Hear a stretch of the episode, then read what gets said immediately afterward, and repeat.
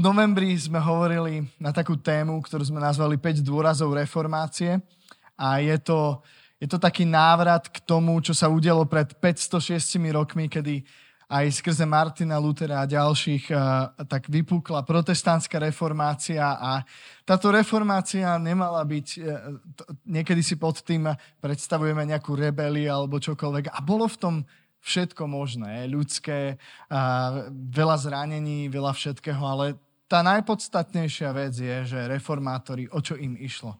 Išlo im o návrat k evanjeliu, k dobrej správe o Ježišovi Kristovi, návrat k Biblii ako takej, k písmu a znovu objavenie toho, že cesty spasenia pre človeka, záchrany z večného odsúdenia a smrti, z odlúčenia od Boha a aká, o to, že aká je tá cesta záchrany pre každého z nás. Namiesto vtedajších odpustkov, rôznych omší, relikví a všetkých falošných prostriedkov k tomu, aby sme si nejako získali Boha na svoju stranu, reformátori sa vrátili ku Kristovi samotnému a k evanjeliu. A o tom bola v podstate veľmi zjednodušene protestantská reformácia. A my sme chceli hovoriť o takých tých piatich dôrazov, ktoré sa snažili títo reformátori tak zosumarizovať. Išlo o biblické účenie o tom, že akým spôsobom môže byť človek zachránený, čo k tomu treba. A poznáme ich z latinčiny pod takzvaným uh, slovom solas. Toto päť solas. Sola znamená z latinčiny jedine alebo výhradne, iba, len. A týmto sola zosumarizovali toto všetko, tie dôrazy. Takže išlo, že sola scriptura, to znamená jedine na základe písma. Hovorili, že jedine Biblia, jedine písmo je finálnou a konečnou autoritou pre celý kresťanský život, pre všetko, čomu veríme. Solus Christus, jedine v Kristovi je záchrana, spasenie v nikom inom. Sola fide, jedine skrze vieru toto spasenie môžeme prijať, vie, našu vieru. Vierou pristupujeme e, e, kris, ku Kristovi. A je to jedine z milosti, sola gratia. A soli deo gloria, jedine Bohu patrí sláva, žiadnemu človeku. Takže toto je tých päť dôrazov, ktoré reformátori zosumarizovali a my sme prešli prvé tri a dnes budeme hovoriť o štvrtom sola gratia, teda jedine milosťou. Toto je slovo gratia, milosť z latinčiny. A hovoriac o milosti. Um, neviem, akú máte predstavu, čo vám chodí po mysli, keď poviem slovo milosť. Um, každý z nás možno veľmi dobre pozná jednu z najznámejších piesní, ktorá hovorí o milosti Amazing Grace. Zarezonuje to vo vás, keď, keď poviem a, o tejto piesni Amazing Grace, vzácna, nádherná milosť. Je to možno jedna z najslavnejších kresťanských piesní histórie. Túto pieseň o milosti napísal John Newton, bývalý anglický obchodník s otrokmi. Verili by ste tomu? Obchodník s otrokmi, otrokár, spozná Ježiša Krista, jeho život sa dramaticky mení. A výsledkom toho, jeden z výsledkov je táto slávna pieseň Amazing Grace. Milosť je veľmi vďačná téma, keď uh, skladáme nejaké kresťanské piesne, ale aj, aj nekresťanské. Uh, takisto ako láska, takisto milosť je jednou z takých um, vďačných tém. A každý z nás v nejakom momente života v istej forme isto milosť potreboval však. Doprosovali ste sa niekedy milosti, keď vás zastaví príslušník? Daniel, pozdravujeme ťa. Viem, že nie si dopravák, ale, ale, ale pokutu vie dať. Možno právom. A máme takú chuť sa doprosovať. Uh, no, nedalo by sa nejako... Každý z nás možno v tejto forme, možno v inej, nejakým spôsobom sa dopracoval, dožadoval milosti. Keď sme v tiesni, zaujímavé je, že iným ju pre ich skutky či zásluhy často nedoprajeme, že? Na iných pozeráme tak, že ten si zaslúži to najhoršie. A, a viete čo, možno je to pravda. Otázka je, že a seba kriticky, a ty si nezaslúžiš? Lebo my sme takí, že na iných vidíme a seba považujeme, že ale ja som taký dobrý človek, mne všetko tak sedí v živote, snažím sa byť. Iným ju nedoprajeme, pre seba ju vyžadujeme. Čo je na milosti tak úžasné, keď o tom John Newton si dovolil zložiť tak vzácnu a nádhernú pieseň, v ktorej vyznáva, že úžasná milosť. Čo je na tej milosti tak úžasné?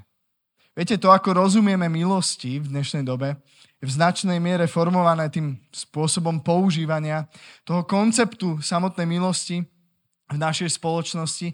A v našej krajine napríklad sa so slovom milosť často prevažne stretávame v spojistosti momentálne s úradom prezidentky republiky, ktorá má právo udeliť milosť. Že? Zachytili ste, že sa tak deje, kde tu, že niekto, kto je odsúdený, odpíkava si trest, tak milo- prezidentka má právo udeliť milosť a tento trest uh, odpustiť, hej, tento trest prerušiť. Jeho časť napríklad môže prezidentka formou milosti podmienečne odpustiť. Toto sú jeden z, jeden z momentov alebo jeden z, z kontextov, v akom vnímame milosť.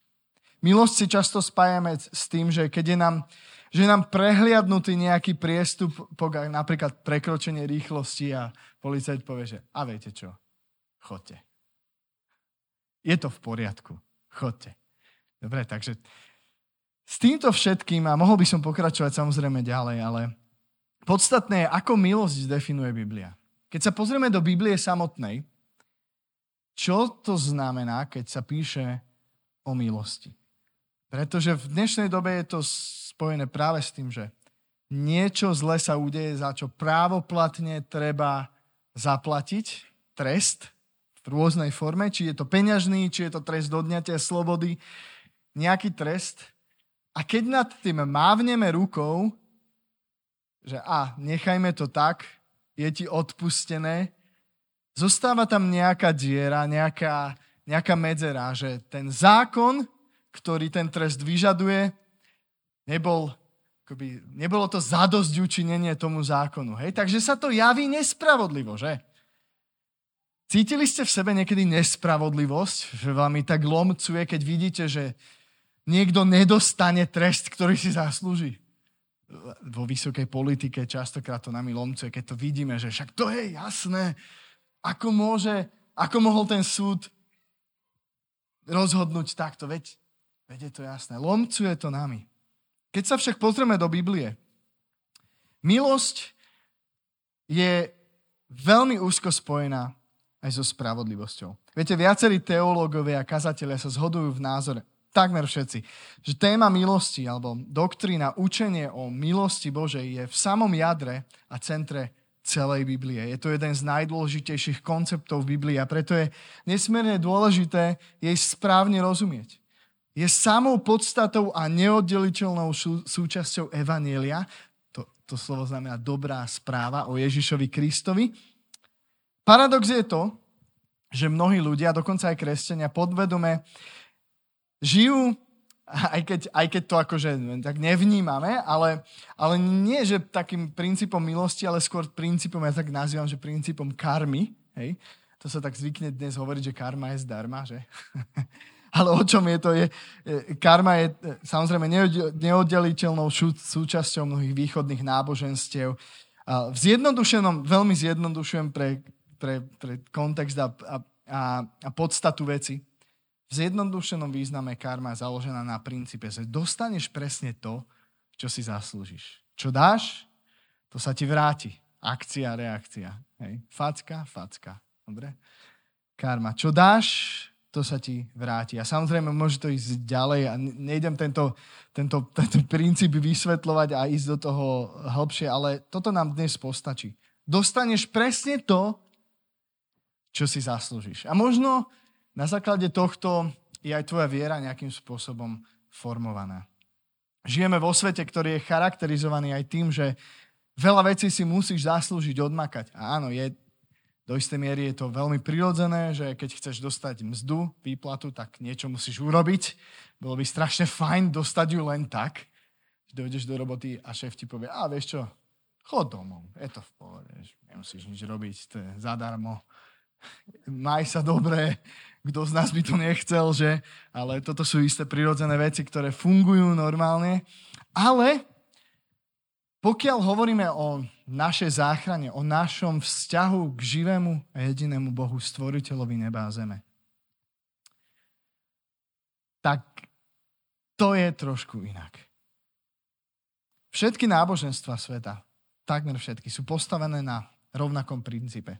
Ak budeš robiť toto, nebudeš tamto, tak bude dobre. Jednoducho musíš dodržiavať nejakých set pravidiel, toto robiť, toto určite nerobiť za žiadnych okolností, ak čokoľvek z toho, tak je zle s tebou, končíš. Musíš si zaslúžiť nejakým spôsobom svoje, svoju, a, svoje postavenie pred Bohom. A mnoho náboženstiev, takto funguje väčšina. Vďaka Bohu, kresťanstvo nie je postavené na princípe zásluh, na nejakom princípe podvedomo karmy, ale na princípe milosti Božej. A možno to je pre teba úplne novinka dnes a prvýkrát to v tebe rezonuje, tak dovol mi pár myšlienok. A milosť je presný opak karmy, ktorá je o tom, že dostaneš, čo si zaslúžiš. Milosť Božia je o tom, že dostávaš, čo si nezaslúžiš. V tom najlepšom slova zmysle. Nie v nespravodlivom, ale v spravodlivom. Dostávaš to, čo si nezaslúžiš. A jeden zo základných kľúčových, jedna z tých kľúčových pasáží Biblie, ktorá hovorí o milosti, je z Efeským druhej kapitoly. A Pavol apoštol tam píše toho zboru v Efeze. Veď ste spasení, zachránení milosťou skrze vieru. Minule sme hovorili o tom, že skrze vieru, že je potrebná naša viera. To je naša, naša zodpovednosť, že my potrebujeme vierou prísť k Bohu, ale to, ako spasenie funguje naša záchrana, je, že vierou nie je na základe toho, že pozri Bože, aký som ja dobrý, nie, ale to, že spasenie je dar. Je to milosť z milosti Božej. Nie je to z vás, je to Boží dar. Nie zo skutkov, aby sa nikto nevystatoval. Tebe milosť nie je len nejaký kľúčový biblický princíp. Milosť je jedno, jedno z Božích atribútov. Keď čítaš Bibliu pozorne, tak môžeš vidieť, že hovorí o milostivom Bohu, ktorý túži po zmierení, túži po odpustení. A tento svoj atribút, že Boh je milostivý, Boh dokonale prejavil v tom, že poslal svojho syna Ježiša Krista. V Jánovi prvej kapitole o tom čítame, že z jeho plnosti, teda v Kristovej plnosti, my sme všetci prijali, a to milosť za milosťou. Hej. Zákon bol daný skrze Mojžiša, no milosť a pravda prišli skrze Ježiša Krista. A tuto je daný ten dôraz medzi nejakým zákonom, nejakým setom pravidiel, ktorý potrebuješ dosahovať, aby si sa zapáčil Bohu, versus to, že toto nikdy nebol Boží zámer, že Boží zámer bol to, že posiela svojho syna Ježiša Krista, v ktorom ukázal svoju milosť a pravdu. Božia milosť nie je len princíp, ktorý zabezpečuje pokoj medzi Bohom a človekom. Ne, Božia milosť je zosobnená v Ježišovi Kristovi, našom pánovi. Milosť je v osobe Ježiša Krista vykupujúcim skutkom. Biblia to jasne učí a odzrkadluje jednu dôležitú vec, že, a tu sa dostávam k tomu, že, čo som hovoril na úvod, že, že dožadujeme sa milosti často, a iným ju nedoprajeme, lebo si myslíme, že o, my sme lepší. Hej? Ale Biblia jasne hovorí jednu vec, čo môže sklamať mnohých, a to, že každý človek je vinný pred Bohom. Každý si zaslúži trest, a to je smrť.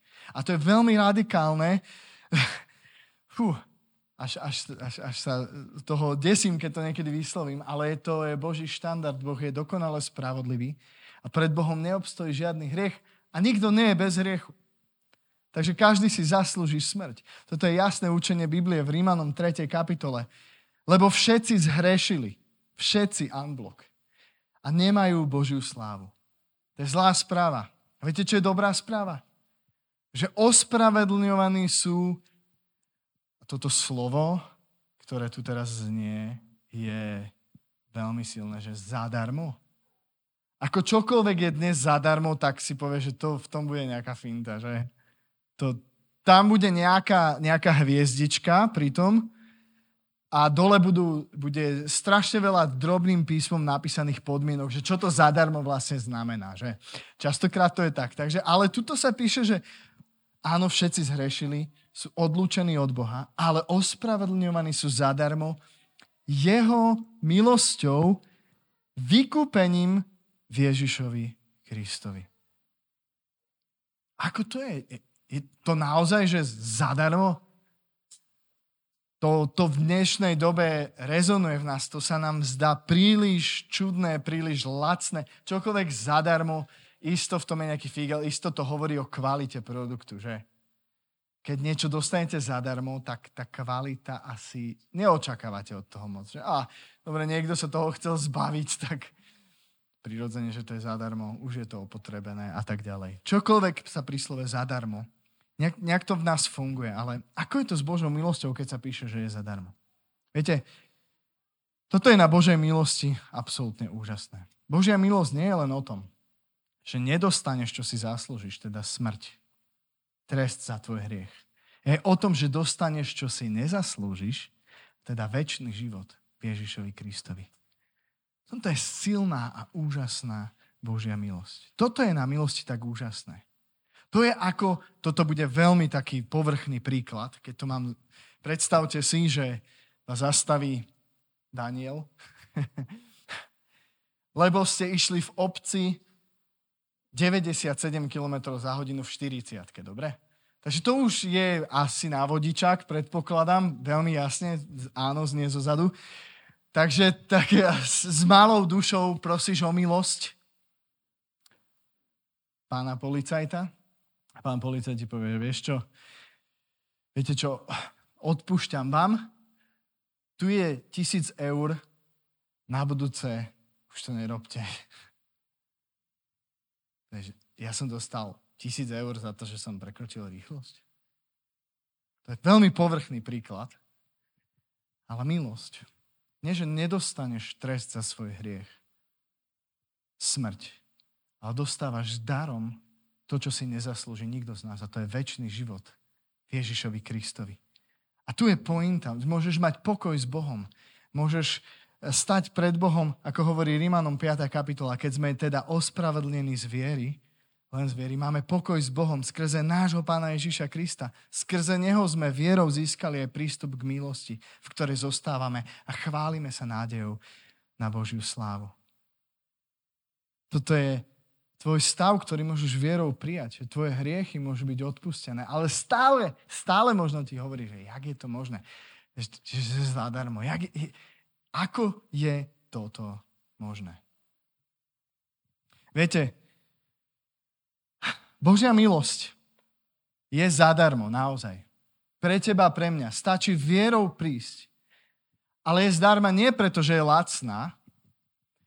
Pre nás je zdarma, pretože je nezaplatiteľná nami.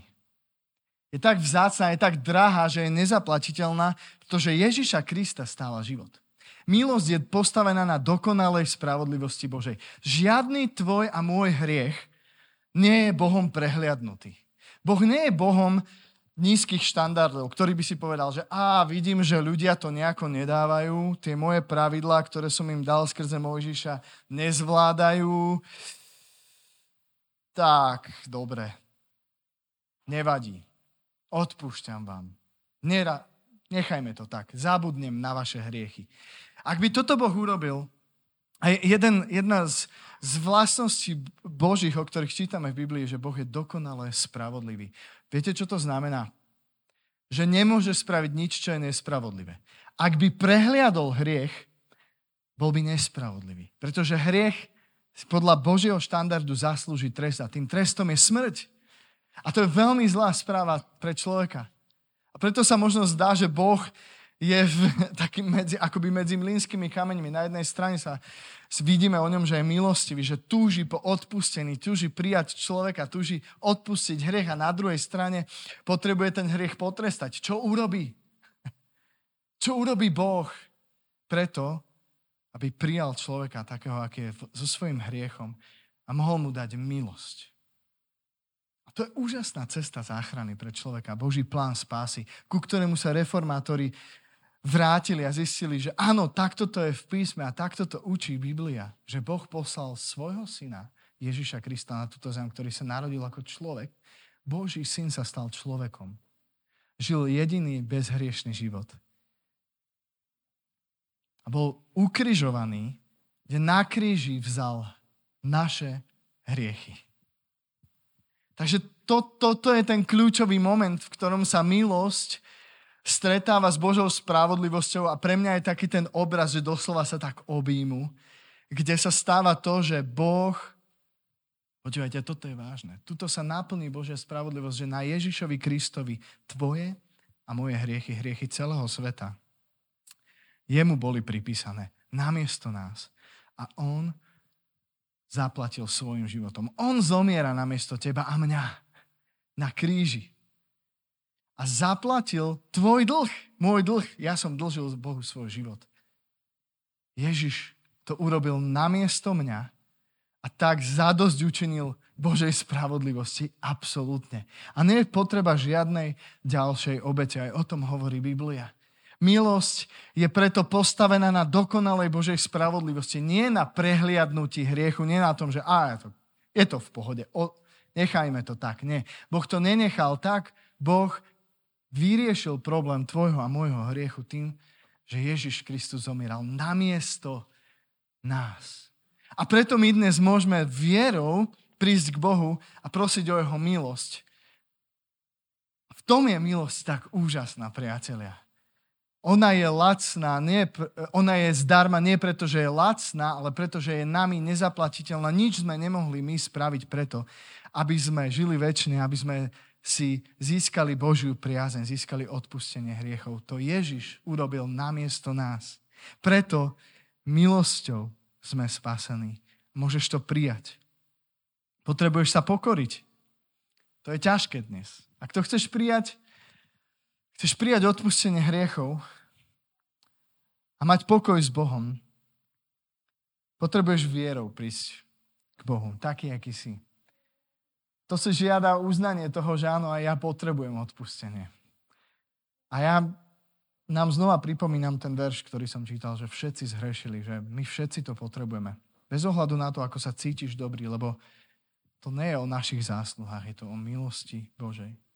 Ak prídeš k Ježišovi a povieš mu, že potrebuješ odpustenie hriechov a že mu chceš dať svoj život a chceš, aby tvoj život bol zmenený, môžeš prijať odpustenie hriechov zdarma z jeho milosti.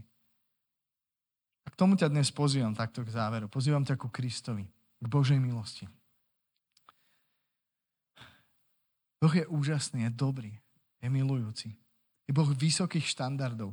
A ja už som to viackrát na tomto mieste povedal, ale ja by som nemohol odovzdať svoj život, slúžiť Bohu, ktorý je Bohom nízkych štandardov, ktorý si len tak rozmyslí, zmení svoj názor, povie si, a jeden deň ťa milujem, druhý deň ťa nemilujem, lebo si takýto zlý. Božia láska ku nám je konštantná, ale to preto, že Ježiš Kristus zomieral namiesto nás a zaplatil svojim životom za náš večný život a my ho môžeme milosťou prijať. Cesta záchrany pre človeka je jednoduchá. Žiada si to našu pokoru a naše uznanie, že potrebujeme odpustenie, že sami sa nevieme zachrániť. Môžeme prísť k Bohu taký, aký sme, pretože Kristus urobil cestu. A k tomu vás pozývam. A dovolte na záver, aby som sa modlil. A možno to v tebe zarezonovalo dnes a povieš si, že takéhoto Boha som nikdy nevidel, nepoznal. A, a takýto Boh je a chcem to vyznať, že takéhoto Boha som spoznal, čítam o ňom v Biblii a zmenil aj môj život. Môžeš zmeniť aj tvoj život. Môžeš prijať odpustenie hriechov a večný život. Stačí, keď k nemu prídeš a vyznáš mu to. Tak dovolte, aby som sa modlil. Ak sa v tom chcete pridať ku mne, tak, tak urobte. Otco nebeský, ďakujeme ti aj za to, že sme dnes opäť mohli sa vrátiť k tomu najdôležitejšiemu a to je to, že ty si dobrý Boh a že si urobil všetko pre nás.